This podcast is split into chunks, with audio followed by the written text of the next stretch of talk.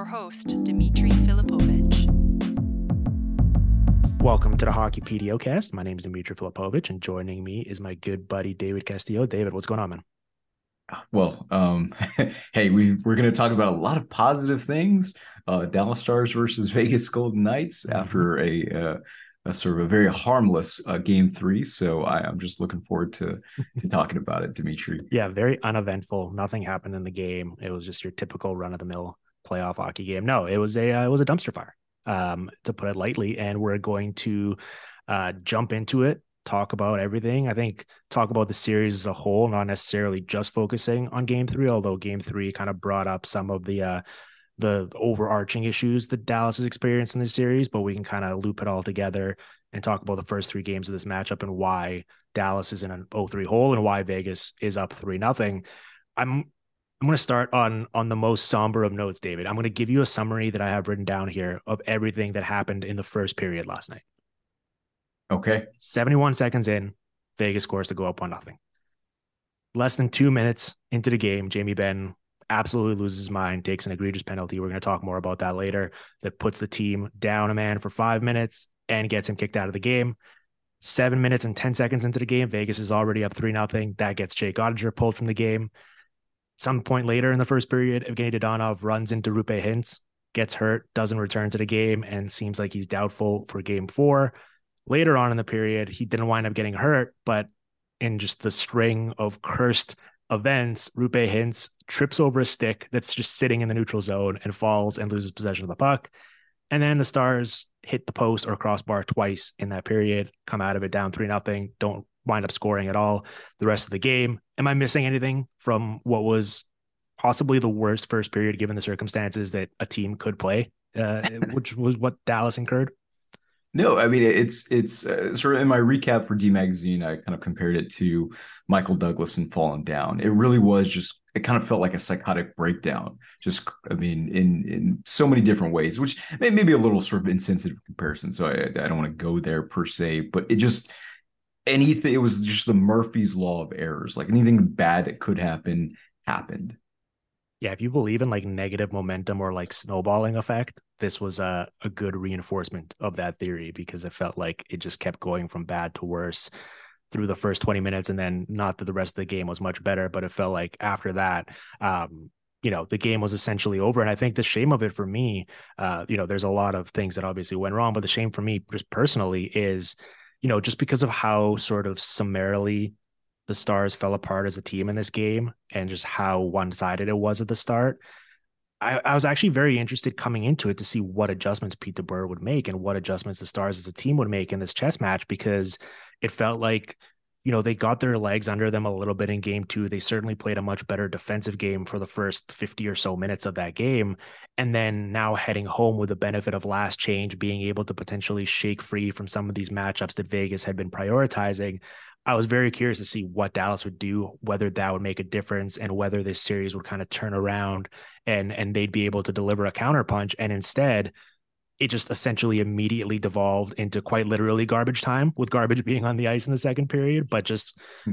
you know, there's there, there's nothing you can even really statistically take away uh, in terms of takeaways from this game because you know you look at the MoneyPuck's deserve a meter, deserve to win a meter, or like the you know the five on five stats or, or the shot share or anything from this game, it it really doesn't matter. It, it, paints an entirely different picture of what happened. Vegas was clearly just very content nursing a three nothing and then four nothing lead, and, and Dallas was just peppering them with very harmless shots from the outside. And so it makes you at the end of the day, you look at the numbers and you're like, oh well, you know, Dallas put up a, a bit of a fight there. They at least created some opportunities, but in reality, when you watched it in real time, you realize that that really wasn't the case. And so it's it's almost a throwaway, and that's such a shame because not only did they go three down in the series, but it just it it it was the biggest game of their year, and it ultimately it's like it didn't really even happen. I you know it's it really kind of emphasizes that I think where sort of the regular season is is figuring out sort of the climate of these teams. The playoffs are all about kind of figuring out sort of the weather, right, of these teams, and so these kind of moments have really uh, you know, Dallas has kind of really lost these moments. They they've lost, you know, the quote unquote weather. Um, because I mean, you it, it wasn't like Benn's going to get some warranted, deserved criticism for what he did, um, but it shouldn't be lost on Dallas that they've unraveled in different ways before Ben made one of the dumbest decisions in this franchise's history. Like game one, you know, getting absolutely dumpstered in the third period for trying to sit on their lead. And it was Miro Heiskanen getting beat by Keegan Kolesar of all people um, on you know one of those late goals. Game two, Ryan Suter's turnover. Um, not to mention his unprofessional response afterward, right? Yep. And then, you know, I, I don't know if there's a, a good word for anti-effort, but that was game three. So there, like, I agree with you that I think Dallas is sort of the the series maybe been competitive but not close. But there are things that have been building up um, I, I, think kind of throughout throughout these games, and and Dallas just keeps losing those moments, and so now they're losing the series. Yeah, and that is what defines playoff series, especially this time of year. But you know, it does feel like games one and two both went into overtime, so they really were coin flips in that sense. But it does feel like even before game three, a lot of this series was being played kind of on Vegas's preferred terms or, or, or how they would be comfortable playing. And so, you know, we can talk a bit about goaltending here because I, I think everyone's going to come back down to that, right? The disparity between Adin Hill's numbers compared to Jake Oettinger's are night and day. But while Adin Hill has certainly been terrific, and I mean, he's got what a 949 save percentage in this series. He's given up just five goals in three games, including a game three shutout. Um, and since taking over from Laurent Brossoit when he got hurt in, early in the round two matchup against the Oilers, he's got a 955 save percentage in his eight games at five on five. Like he's been very good and done everything they need from him. But then you look at that 34 save shutout and the actual sort of details of it or, or what he had to face or what he was exposed to. And that really highlights this main theme of this series for me. And it is what Vegas has done defensively to Dallas. Because heading in, I was very curious to see, all right, well, Dallas has been scoring a ton of goals off the rush. They have so many different unique ways now with their improved depth to beat you offensively, to carve you up in different ways. And and last time I had you on, we were talking about that specifically about sort of this unique offensive style they have and how it was working against Seattle. And in this series, Vegas has essentially taken most of that away. And I think the credit is deserving fully to them rather than focusing on what sort of Dallas hasn't done or how they've unraveled or bad decisions they've made as a team. It really does feel like Vegas has kind of pushed them into this corner and has forced some of those decisions upon them. No, absolutely. And I think one of the, and hopefully I'm not getting ahead of myself, but I think for Vegas, I think one of the bigger sort of stories is is their center depth. Mm-hmm. Um, you know, before the series, I, I, kind of wrote on my Substack how I was actually kind of afraid of the Jack Eichel versus Heiskanen matchup because Eichel is one of only two players I've ever seen shake Heiskanen relatively consistently, him and MacKinnon. And part of it's Eichel's like absurdly long stick, which is kind of part of it because it kind of naturally negates one of Miro's go-to defensive moves, mm-hmm. which is mm-hmm. that sweep and poke check. But it, you know, if there's such a thing as like subtle speed, Eichel has it. He's such an elite puck protector. It's easy for him to kind of flip that switch and you know initiate that first step to kind of shake the defender. And you actually saw that in game one, which I'm surprised nobody jiffed, where Eichel literally like that suited him. Like I couldn't believe it. And yeah, he kind of he put him um, in the spin cycle, right? And, and shook him, shook yeah. him. Yeah. Yeah, and and which is crazy because it's a matchup that for the most part, you know, Miro has hadn't had to uh, he hasn't had to deal with. But I, I, think what's really been haunting Dallas is actually William Karlsson. Mm-hmm. Um, he's the forward who's played Heiskanen the most, out shooting him 13 to 4 to the first uh, you know, three games. The Dallas forward who's seen the most, who he's seen the most, is Rupert Hintz, who he's out shooting nine to six. And it's his back check in that kind of seems to spoil every middle of the ice attack that the top line tries. And even though someone like Karlsson is not as fast as Hintz, he has enough loose puck speed to kind of more or less hang with him. And and there's another guy that I want to talk about, and maybe we'll just kind of highlight him later, but that's Nicolas Roy, mm-hmm. um, who I think really needs um, a sort of think piece to be written on him, written about him, because he deserves to be mentioned the same breath as Karlsson, say from like you know four years ago, and Stephenson, you know, within these last two years.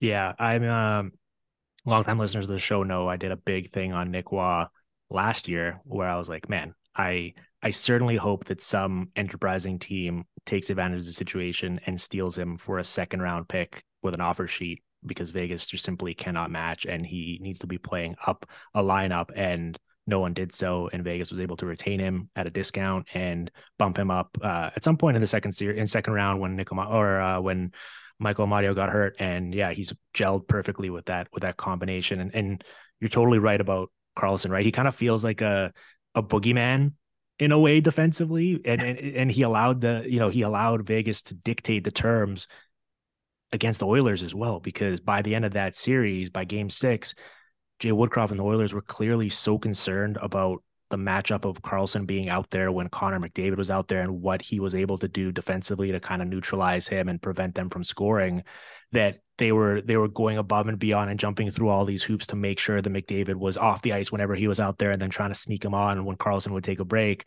And that totally just threw them out of a rhythm and and really changed all of their plans and altered them. And that is such a compliment to what Karlsson has done and how he's established himself defensively and it feels like that's sort of happening again here it, it almost seems bizarre to say right when you have the firepower of a top line like Dallas does but then just because of this unique defensive impact that he's able to have, it really does make you sort of reconsider your matchups or your usage and deployment and and what you're trying to accomplish. And and and that's that's that's an amazing luxury that the Bruce Cassidy has. That needs to be said when we talk about this team's sort of defensive structure and, and their defensive numbers and what they've done on that end of the ice this entire postseason. And you know, just kind of add to that, I think Karlsson kind of like you know, just well, maybe getting back to Nicolas Roy for a second. Like, I think he's a good example of how elite soft skills can elevate a player and thus their line. This is something that Dallas doesn't really have. Like they they have players that can produce, they have talented players below the top line, but that's very different than um, you know, a player that kind of fits in with the interlinking skills of their line mates. Like, for example, Roy is not the best shooter or the best passer, but he's literally one of the best, uh, one of the game's best chance creators off the cycle per Corey Sznajder's data, mm-hmm. and and that's kind of what Vegas is doing with the with these matchups, which is they're forcing Dallas to use the wall, where they just constantly have superior position, which I think is also kind of owed to Dallas's lack of foot speed on the blue line, which again is his own topic. But um, one of the things that, I do want to kind of bring up, which is uh, maybe sort of too much kind of theory crafting and, and sort of like hockey philosophy, but um, I think something we also saw with Seattle and something you're seeing with Vegas is the kind of ripple effect that I think strong depth can have on its best players. Uh, Micah Blake McCurdy kind of he did some preliminary research on quote unquote off ice impact.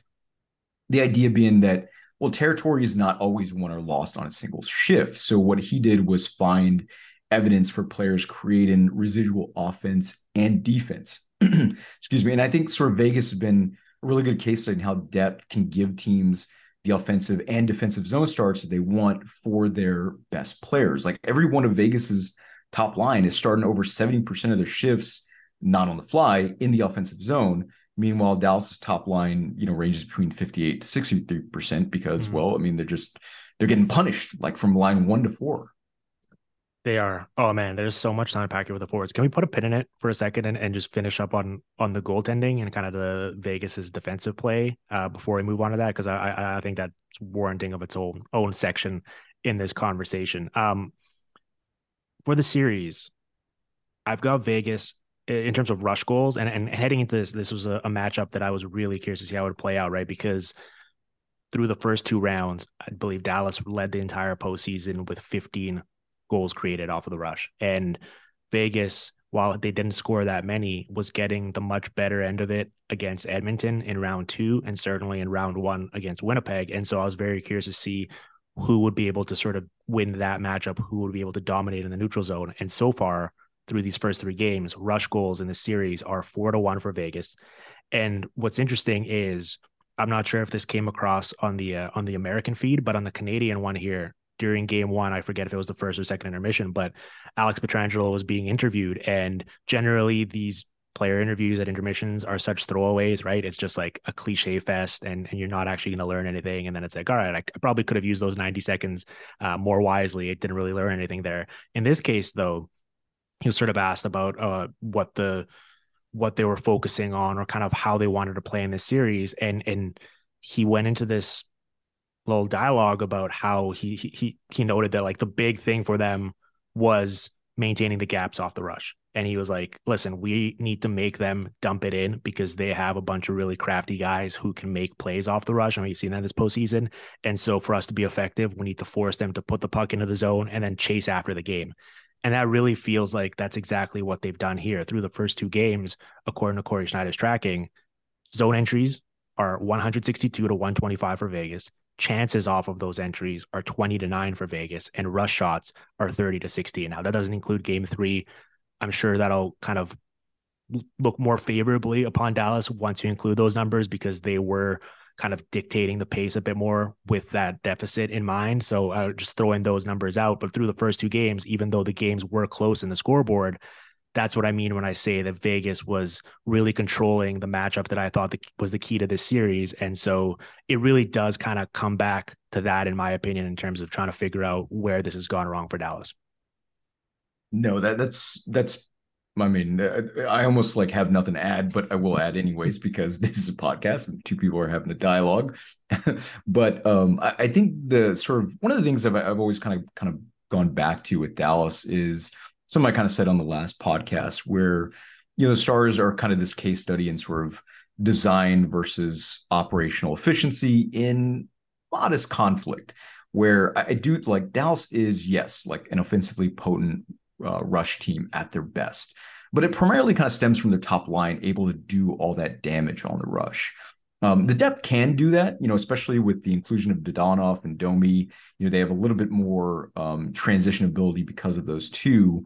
Um, but I think, sort of, from from what I've kind of seen, I think part of the issue and part of what Vegas has done so well, especially in the defensive zone, which is that they shut down the middle of the ice. They shut yep. down Dallas's speed, which is one thing.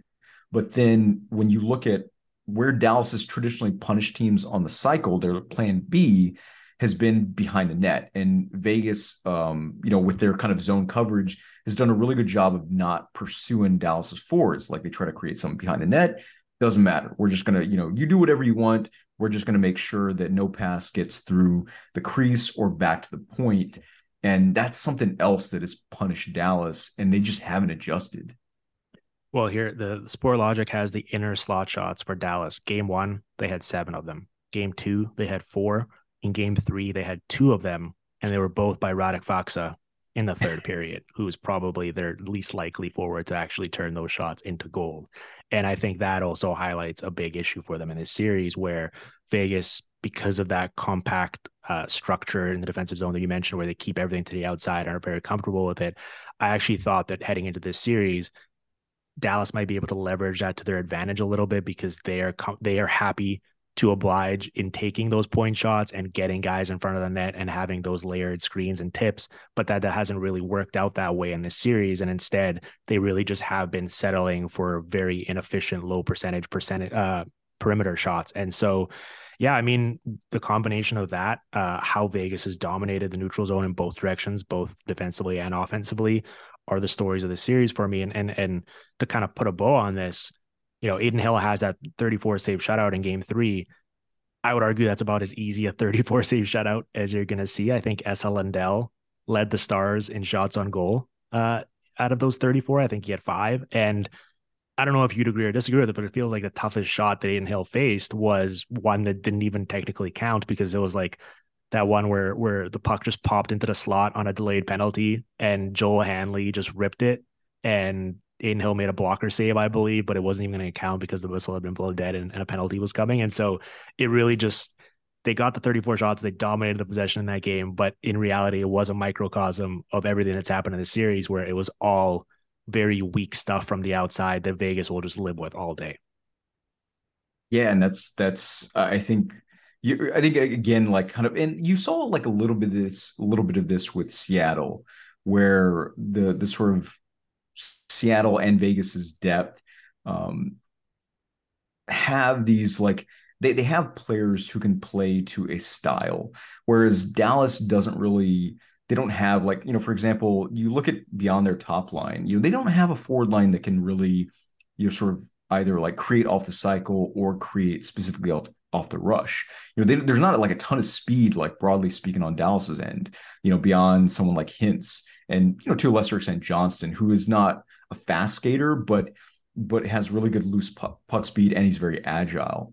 And and sort of and then you know with the other players, I think that was kind of my issue and why I wanted Dallas to get a defenseman. And I mm-hmm. realize that's another topic. Why I wanted yes. Dallas to get a defenseman because their issue at their worst, again, still a very good team. That's what makes this series kind of so disappointing.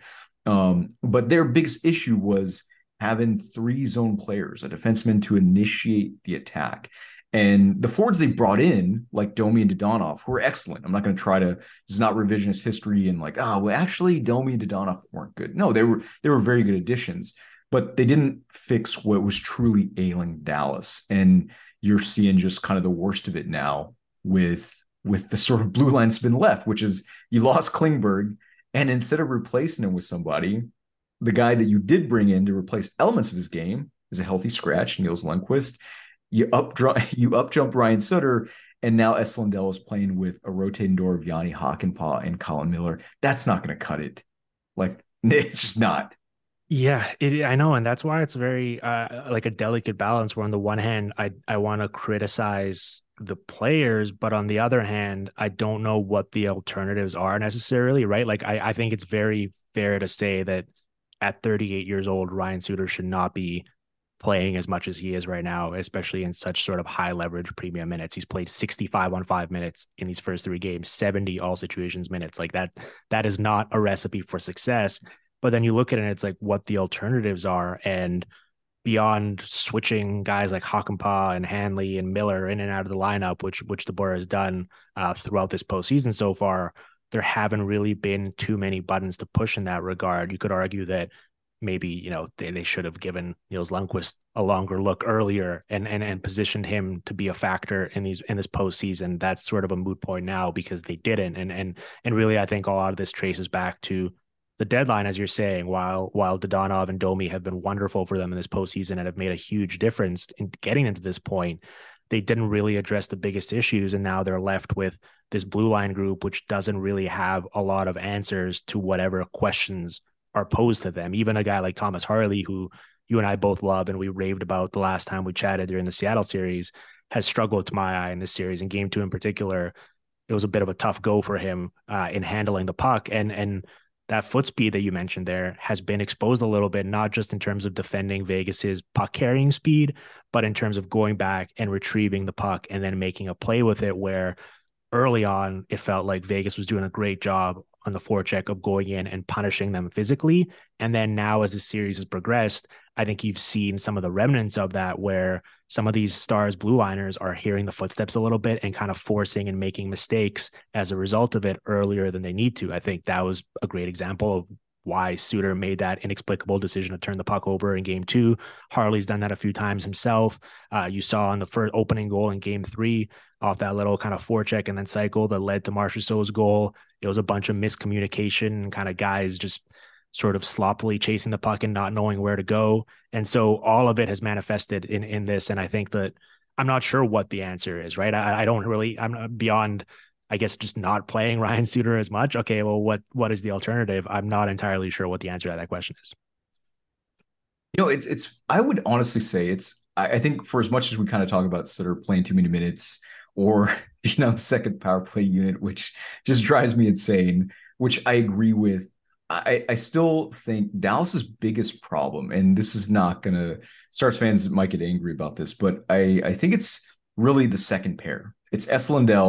With Jani Hakanpää and and sort of Colin Miller. In fact, they rank uh, 53rd in even strength plus minus at minus three out of 56 playoff pairs. And so I look at the final four and their blue lines. And when Vegas is not playing Pietrangelo, Theodore is the next man up. Carolina, Slavin, followed by Pesce. For Florida, Ekblad, followed by the quietly elite Gustav Forsling. And then for Dallas, it's Heiskanen, followed by Esa Lindell. And I think it highlights how critical it is for defensemen to be three zone players. Lindell is a one zone defender. Like he's he's good in the defensive zone with his positioning, and that's it. I mean, he doesn't have the speed to skate it out. He doesn't have the passing to facilitate the transition or the puck strength for that matter. And that's one thing that I kind of highlighted on Twitter, which is that, you know, in game two, like, yes, Suter's turnover was awful. And I saw people making excuse, well, he expected Miro to be there. No, like Miro was right next to him when he made that awful pass. There are no yep. excuses. He panicked and but, he just made a mistake. Yeah. Yeah. But in game two, it was Lindell's super weak dump out that led to a turnover, which then led to the zone entry that ended their night. And whereas like Suter is probably not going to make that pass again, Esa Lindell always makes that play. He always dumps the puck out. And this is a guy that's more or less blocking Harley um, from being a potential, you know, top four on the left hand side. So that mushy middle, I mean, this is a guy that gets paid six million a year or close to six million a year. So I think that mushy middle is killing them. Just the fact that they don't have a second pair. I mean, you can't think of I can't even think of a blue line in the entire playoffs this year that has a second pair like that. No, you can. And and the issue is, you know, we're we're gonna talk a lot more about Eichel here after we take a break. But while we're on on Lindell, I think Bruce Cassidy deserves a lot of credit for installing this defensive system and and and having Vegas play the way they have off the puck. Another thing he's done masterfully in this postseason, he did it against the Oilers to Jay Woodcroft. He's doing it again here to Pete DeBoer, is he is targeting specific matchups and he's getting them time and time again. And that's setting up his top players to succeed. It is a bit of a coaching chess match and he's clearly winning it. And what I what I say by that is on the one hand, he's getting that Pietrangelo Martinez pairing with William Karlsson out for, you know, over 50% of uh, Dallas's top line minutes at five on five which is also then in turn allowing him to free up Jack Eichel for offensive usage. And you look at Eichel's five most common opponents at five on five in this series, they're Esa Lindell at 20 minutes, which is significantly more than anyone else, Mason Marchment, Joel Hanley, Wyatt Johnston, and Thomas Harley. And and that is, I know that you know that came a lot in the first two games where they had the benefit of last change in home ice. But if you were to script this series and be like, all right, what's a recipe for success for for Vegas? It would be well, we're going to get our most dangerous offensive player out against that group of players. And that's exactly what they've been able to do. And Esa Lindell's sort of one dimensional nature has really been a big problem in that matchup. While he's good positionally, defensively, and kind of soaking up, uh, you know, shot blocks and, and and all that good stuff. After what happens after that has been a massive problem because it just sort of restarted the cycle over and over again because they haven't actually been able to turn any of those ends of possessions into positive plays moving out of the zone. It feels like whenever they do get the puck, Eichel and his group kind of just force them into a turnover in the neutral zone, quickly regroup, and it's back at it again. And I think that has been highlighted here. And that's a big reason why, you know, Vegas has been as successful as they have and why Dallas has been struggling in that matchup. Yeah, it's it's it's really it's it's almost like tough to watch sometimes because you see exactly what this team is capable of um, at their best and and certainly what they're capable of when Heiskanen is on the ice, but it's just such a 180.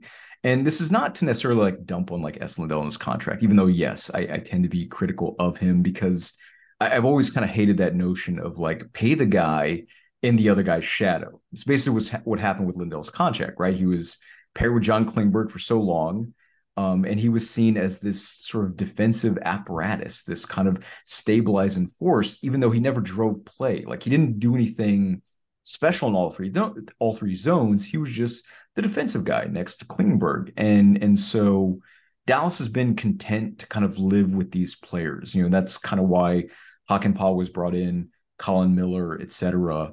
And and it's really kind of it, it, it again goes to show you just kind of what we talked about with the Seattle series, how much the margins matter. Like if mm-hmm. you settle for, you know, the floor on a really critical position and you just and you don't do whatever you can to to optimize the lineup, somebody's going to come along and exploit that. And that's exactly what Dallas is experiencing right now, which is their defensive, you know, their blue line, which really needed help at the trade deadline, goes unaddressed they feel like Lindell's reputation is good enough. It's not. It's never been. Um, just because of how he's been characterized. And and to Vegas's credit, they're just doing exactly what they need to do. They're they're sort of they see the kind of um, they see exactly how they're going to win and what they're going to do to just constantly gain territory, and they're doing it. Like here's your weak link. we're exploiting that.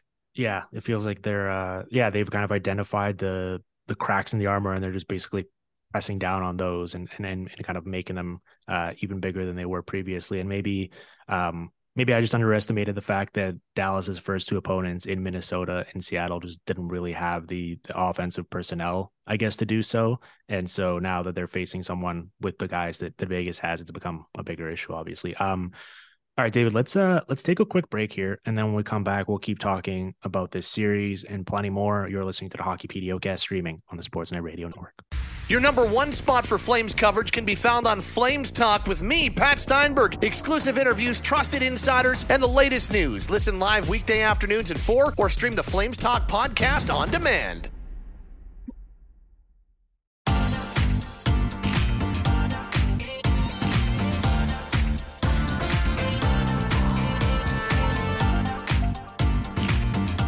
All right, back in the Hockey PDOcast with David Castillo. We're talking Stars, Golden Knights. Uh, David, let's talk a little bit about Jack Eichel here because, to my eye, he has been decidedly the best player in this series through three games. I know he's got just the two primary assists to show for it so far, but it feels like he's been creating so much in his five on five minutes. Vegas is up to nothing on the scoreboard. High danger chances are eight to three. And I've personally, in my tracking, got him down for 10 shots set up, five scoring chances set up, and of his own 12 shot attempts, eight of them have been scoring chances. And it feels like he has been probing and creating every time he's been on the ice. He's been effortlessly slicing into the offensive zone with the puck to set the table for his teammates. And it really feels like he has been, you know, from a skater perspective, at least the biggest difference maker in the series. I'm really happy for. I just want to say that as just a hockey fan, first and foremost, I'm really happy for for Eichel here because I feel like for the longest time, you know, despite his draft status, sort of he just kind of I, think people just, you know, mostly ignored him or kind of treated him as the guy in the shadow of McDavid. And not even the shadow of McDavid, but probably like, you know, players like Mikko Rantanen, who also win that draft, Mitch Marner, Kaprizov, and so forth. And I think kind of what you're seeing is now with a good roster and 100% health, um, what made him and what makes him such a special player, which is I think he's a player like of of incredible kind of a combination of like subtlety and physicality, mm. um, where sort of you know he, he doesn't doesn't always beat guys with with his speed, doesn't necessarily need to. Um, that sort of puck protection kind of making him unique and kind of stand out. Um, but um, it, it sort of it makes him it makes it look like he's not quote unquote trying, um, which is one of the things that always kind of bothers me about sort of talented players that you know coaches criticize um, because well maybe they don't throw enough like checks or hits or block enough shots as if like that's synonymous with effort. Like well you know maybe like what's going on in their head is their effort you know them trying to figure out things on ice and and try to anticipate things rather than just kind of always reacting and and to me Eichel has just done such a great job of being proactive in how he sees the play, um, being offensively and defensively aware, and and just winning one on one battles as a result. Yep. Um, it's it's it's the perfect blend of that kind of that talent, but also the physicality, but the creativity, and and it helps that you know he just he's in some of these you know against a blue line that is um you know can't handle him but but to be fair Miro Heiskanen got a couple cracks at him and he got absolutely like bodied. And that is something that you don't even see against, you know, like guys like McDavid or MacKinnon. Um, and and so I, I've just been impressed and kind of in awe, really. Yeah, his utilize, utilization of that speed is really fascinating because it feels like offensively when he has the puck, the game has really slowed down for him. He's like he's he's reached this next level of confidence and com- comfort in what's going on around him. Especially like you watch him on some of these plays uh, on the power play. Not the Vegas's power play has been particularly good in this series or this postseason, but it sort of illustrates that in terms of like his uh, willingness to sort of like circle back rather than forcing something and just slowing the play down and waiting for a passing window to open up so that he can attack as opposed to, you know, just constantly being go, go, go. And then when he doesn't have the puck, I actually think just as impressive has been his work defensively in this series where, you know, he's almost sped himself up where he is constantly putting in the effort to come back and apply back pressure and disrupt. And when we discuss how um, Vegas has dominated the series in the neutral zone and maybe the differences in in terms of you know the foot speed um, between the two teams, I wouldn't necessarily say that Vegas's blue line is all that mobile, but they're able to look a lot more confident in gapping up and stepping up than Dallas's is because of a guy like Eichel, where every single time Dallas is trying to carry the puck up the ice, and you've all of a sudden got him backtracking, closing the amount of ground they have to cover and, and account for, and that's forcing a lot of turnovers, right? And so I just think it's a ma- been a masterful three zone effort from him. He's been putting it all together, and it's been really fun to watch. And and you know, game three was a great example. What was it? It, it was on that power play, um, I believe in the second period, where at the end of his shift, even it looked like Radek Faksa might have, you know, a, a, partial break or a chance to come down the right wing and, and get a scoring chance off. And he comes back, backtracks, just takes him off the puck, allows Shea Theodore to pick it up, and they're back out of the zone and able to attack once again. And so that was a great sort of encapsulation of what he's been doing this entire postseason, particularly in this series, to make a difference.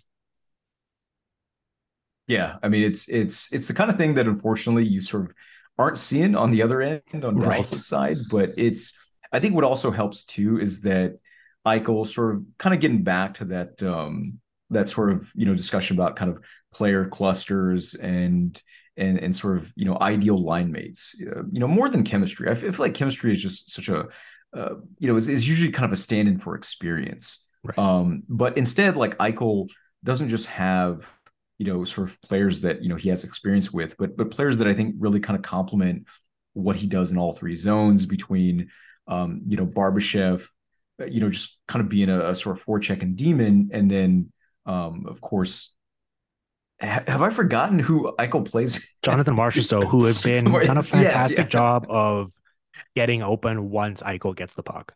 And and and you saw you saw that perfectly on the first goal in game three, right? Where a slight little um, you know, hiccup by the Stars defensively where all of a sudden there's like a miscommunication. They don't know who's covering who. Eichel has the puck, and all of a sudden, instantly Marchessault just pops up for like a wide open shot and winds up converting on it. That was such a perfect combination of like sort of bad goaltending and like great positioning, right? Where Marchessault just runs right in front of Oettinger to get open. Oettinger just still like keeps his eyes on the puck, uh, just completely ignoring it and and sort of Marchessault just kind of further uh, disconnects from Robertson and Pavelski's coverage, and and just like that, it's right. That was the first goal, which I think also kind of emphasizes that you know for as much as you know people want to kind of talk about sort of Benn as they should, that that was awful. Um, you know, Dallas did not just started out awfully like to begin with. This, this really was like a collective bad start before um, you know, before like the nastiness and all that stuff. And and you know, just kind of getting back to what we were talking about with Eichel, it's he just it, it really makes a difference. You know, again, you know, goes back to the quality of competition versus quality of line mates. Quality of line mates is always going to be so much more important. And and I'm pretty sure like the data's out on this, right? Like sort of for forwards, right? Their performance is more affected by the quality of their forward line mates, followed by and followed by the opposing defenseman, and then vice versa for defensemen. And Eichel finally has a really good complement of forwards who can finish plays, but can also kind of work with his timing. And, you know, as mm. the sort of boxing cliche goes, time and beat speed. And that's what Eichel's line has. They have timing, and it's just been beaten Dallas all over the ice. Well, it's not just Eichel though. I think the the issue for Dallas here is, in my opinion, Eichel, Stone, and Karlsson have been the three best, or I guess most impactful players or skaters in this series and each of those three guys is anchoring their own separate combination of forwards, right? And and and that is when you talk about depth, like that is it. We praise Dallas's newfound depth uh, after adding Domi and Dadonov and and abilities to create in different ways. And you know, all of a sudden they have this array of offensive options. It's not just Roope Hintz attacking off the rush anymore. And that has sort of been completely overshadowed or, or entirely evaporated in this series. I Luke Glendening's assist in game two represents the only even strength point that any star skater has who isn't playing on either the top line or top pairing for this team. while you look at Vegas and they've gotten multiple even strength goals out of each of its four lines. Eichel and So's line has two, Karlsson, Smith, and Waugh have two, Stone and Stephenson and Howden have two, and then William Carrier and Teddy Blueger have scored two as well. And that that like when we're talking about like oh the differences between these two teams or what's been what's been happening here and what's been transpiring well that's also another important note here like dallas is nothing's really worked, but in particular, the fact that Vegas is getting so much out of all of these different combinations has been a big point of emphasis as well. Well, I, I think that was also why I was just kind of so afraid about Dallas's deadline, which is that you know initially the big the, the talking point for Dallas and for fans and and I think even within the organization was oh we we need a you know we need a right winger for the for the Tyler Seguin line and and I never understood that because Marchment and Seguin, they weren't great together. So the idea that one forward would just come in and magically fix that line was just nonsense. And and so what they did is, which is something that Vegas has not done, which is Dallas added talent instead of impact, um, you know, or talent instead of chemistry. Um, and and I think that's kind of what that's really been the difference between the forward lines, which is that you know, Dallas has some really talented players, but there's not a whole, but they don't drive play. Like, yeah, sure, Benn scored a lot of points this year, of course, a lot of which were on the power play. But when you look at a lot of these sort of, you know, play driving results, a lot of their possession metrics, um, it's not like Benn Johnston and uh, especially Dellandrea to begin the year were, you know, like supernova or anything like that. Um, and you know, same thing with the Marchment Seguin, you know insert player x there right? Um you know there just hasn't been that sort of that play driving ability present in their forward lines below the top line. And and vegas conversely has that. And and I, I think sort of this this kind of play driving quality is is what's fueling one team over the other. And also kind of goes to show you what you know the difference between sort of offense and production. Um, and you know offense is much more sustainable. It's the stuff of production Dallas just has guys that can produce, but not necessarily guys that can drive play. Yeah, that's a that's a really important differentiation there. Do you want to talk a little bit about the, the Jamie Benn incident? I mean, I just I don't I don't really a lot has been said already. I, I, I agree with everything. Like it was inexcusable, it was indefensible. It also wasn't his first time doing something like that. Uh, obviously on, on on this stage and given the context and circumstances, it was. But um, I don't know. It just it felt really like kind of selfish and, and reckless and you would expect more from a player with the experience and you know the in theory should be a leader on this team the captain and all that and then the lack of accountability after as well. I mean you put it all together and it was a pretty rough kind of stamp on what was just the most miserable game possible yeah, miserable is, is definitely I think the first and last word that kind of comes to mind. But but I also think that it's sort of this is it kind of like starts with hockey culture, like specifically this fetishization of playoff brutality. And you know, as much as I hate to say it, I love brutality. I used to cover MMA and boxing. I still watch those. I still enjoy them. But the thing about brutality in those sports is that the rules are clear and everyone consents to that brutality. Like hockey players, yeah, they consent to hidden and physicality, but not to being hit in the head or cross checked or elbowed. And these things constantly go uncalled. Like we saw this earlier in the year where like Jeff Carr just hit to the head on Cale Makar, which didn't even get a hearing uh, because George Parros was on vacation, I guess. And you know, we've seen this over and over in the playoffs. Like even when the violations are excessive, like when is the punishment ever proportional to the act. You know, you look at the Pietrangelo and Nurse suspensions being or suspensions being prime examples. So Benn did something fantastically just you know fantastically stupid. Um, and I'm not making excuses, but it's just on brand for playoff hockey. And Benn's cross check won't be the last thing um, that we see, the last dumb thing that we see, as long as the NHL fails to kind of change that culture. Yeah, no, I agree with that. It, it, was it was interesting during the game. I forget which intermission it was, but you know the the Sportsnet panel is talking about how oh, oh Jamie Benn's going to own up to this after this game, right? And then he has two and a half hours essentially to think about what he's going to say, and then as soon as the game ends, just leaves without speaking to media, leaves it to others to handle. And you know what? It might have been the right decision because once he spoke today, his excuse made absolutely no sense. So he had a full day to think about it and still couldn't come up with a reasonable explanation. So maybe, uh, maybe, maybe, maybe it was a good thing that he didn't speak after the game. Or although I'm, I'm morbidly curious to see what he would have said uh, in the heat of the moment.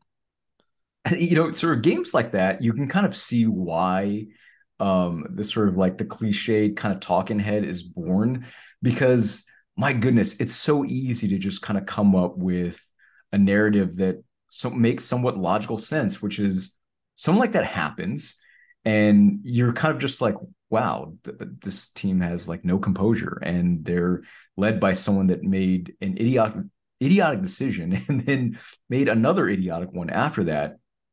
And and you kind of start to you know question like well does this team have what it takes? Obviously they do. Obviously this is a talented team. You know they're in the western conference finals yep. and and all the pieces seem there for this team. Certainly not to make a run this year because I, I, think the writing is on the wall here. Um, but certainly like next year and beyond. But you're just how can you think about sort of anything else except just this spectacular failure?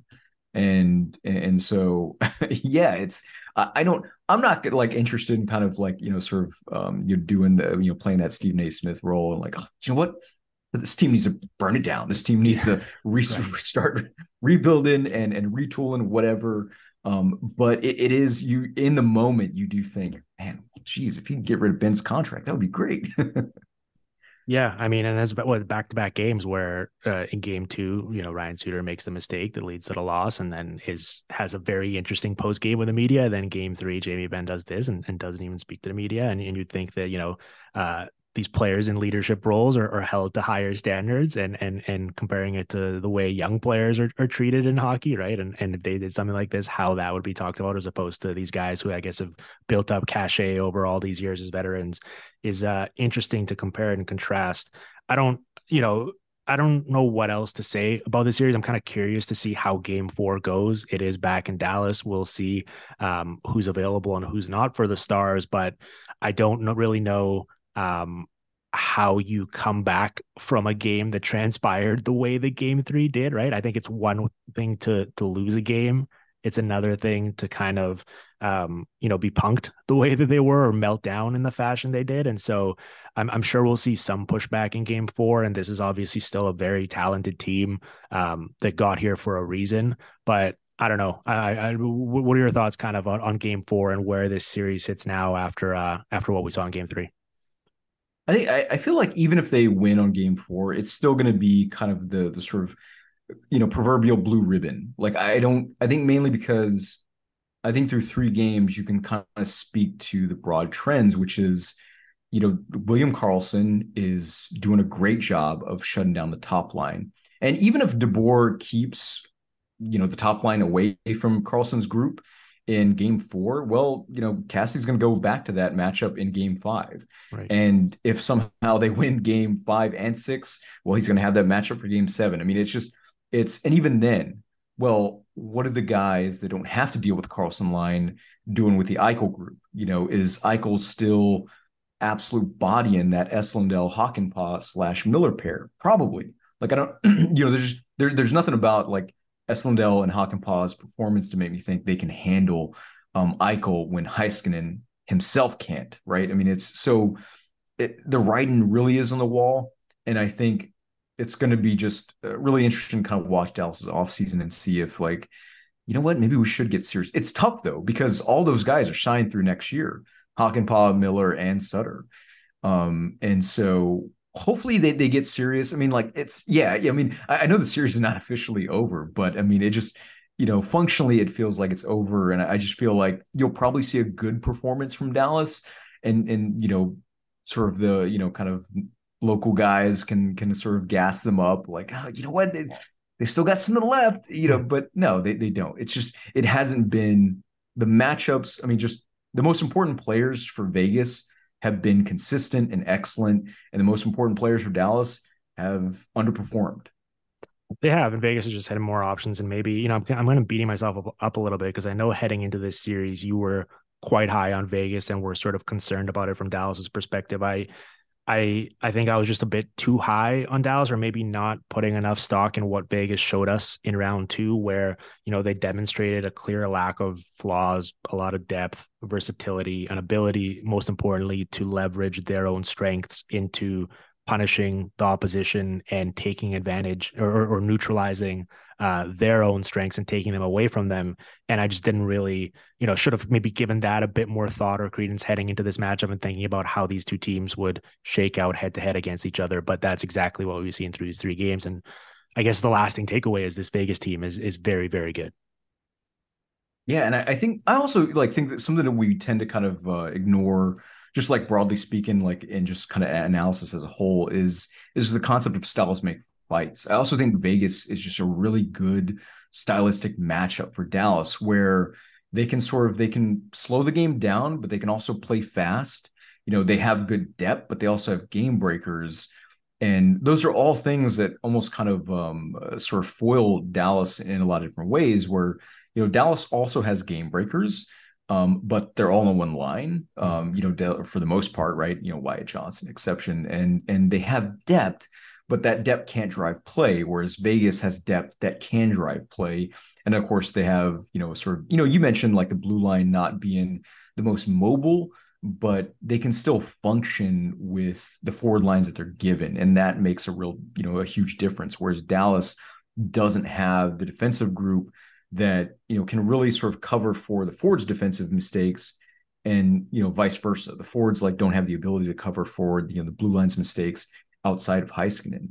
And um and and so yeah, it's just in a really disciplined team too, like not in terms of like penalties or anything like that, but um disciplined in terms, in terms of like game. structure. Yes, yeah, exactly. definitely.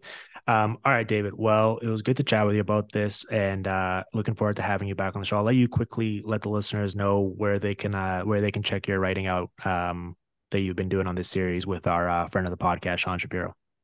Yes, uh, D Magazine. As always, we've been doing uh, the sort of what what we saw, what we felt like, uh, kind of recaps for each playoff game. Um, and then I still sort of contribute to. I still write on Puck Salvos, my Substack, and of course, defending Big D every now and then will sort of show my appreciation for them giving me my start. Awesome, buddy. Well, I hope you have more than one game left here in the holster to uh to write about because I've been enjoying your work and coverage of this so far. So hope that continues for at least a bit longer. Uh, we will be back tomorrow with another episode of Hockey PDOcast. We didn't talk much about Jake Oettinger here. We talked about the Adin Hill. We didn't talk about the other end, and I wasn't ducking that conversation. I was just saving it for tomorrow because I'm having Kevin Woodley on the show, and I think he's going to have a lot of uh, wisdom to impart on that. So I want to just kind of save that topic for him tomorrow. So looking forward to that when we'll be back with that episode of the Hockey PDOcast tomorrow here on the Sportsnet Radio Network.